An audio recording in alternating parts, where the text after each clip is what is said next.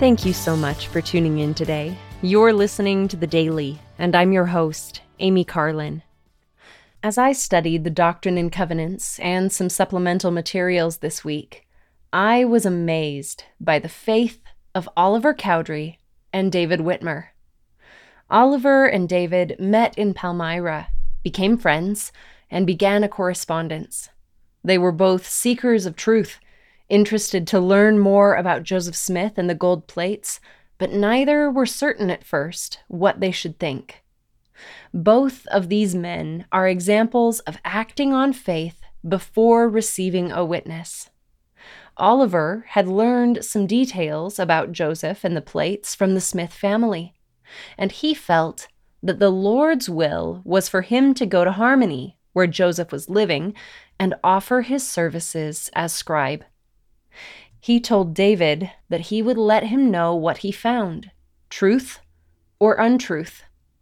Oliver had received a prompting, but he was still acting on faith when he traveled to Harmony. Oliver wrote to David several times from Harmony, explaining the truth of the Book of Mormon. As things became less hospitable for Joseph and Emma in Harmony, Oliver wrote again to David, asking if they could move to the Whitmer home in Fayette to continue the translation. He also asked David for help moving.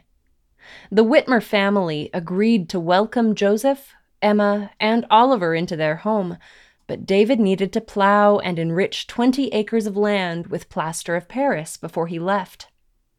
David prayed, and he decided to go, but felt that he should finish his work at home before leaving. When he went to the fields in the morning, he discovered that about six acres had been plowed overnight, and the plow was waiting for him in the last furrow, ready for him to finish the job. When asked who plowed the fields, David said, I do not know. I cannot tell you. All I know is it was plowed. It was a testimony to me that I did not have any business to put off going after Joseph. David's father, Joseph Whitmer Sr., said, There must be an overruling hand in this and I think you had better go down to Pennsylvania as soon as your plaster of Paris is sown. David finished his work preparing the soil, and he was able to leave for Harmony sooner than expected. Like Oliver, David acted.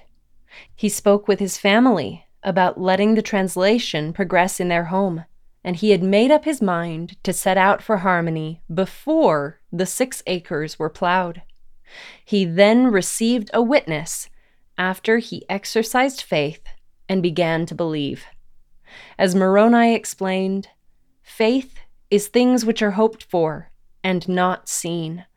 Wherefore, dispute not, because ye see not. For ye receive no witness until after the trial of your faith. Thank you again for listening today. The Daily is brought to you by The Church of Jesus Christ of Latter day Saints.